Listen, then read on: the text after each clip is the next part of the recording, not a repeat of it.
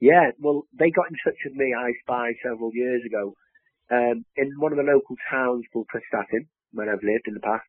Um, they, it's, it's, it's nothing to do with police, nothing to do with the fires, nothing to do with the, uh, to the hospital.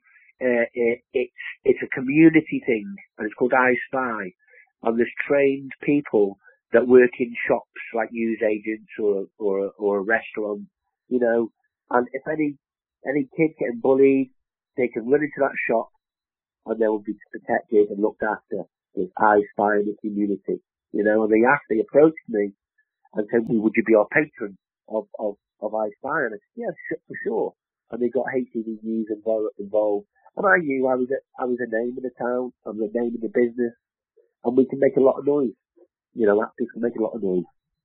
Right. So I knew that, you know, and I, and I'm, I am a protector of children. I always have been and always will be. You know, I will, I will put my life in front of kids, anybody who's getting bullied. That's just the way I am. You know, I'm a protector. You know, uh, that's the way it is.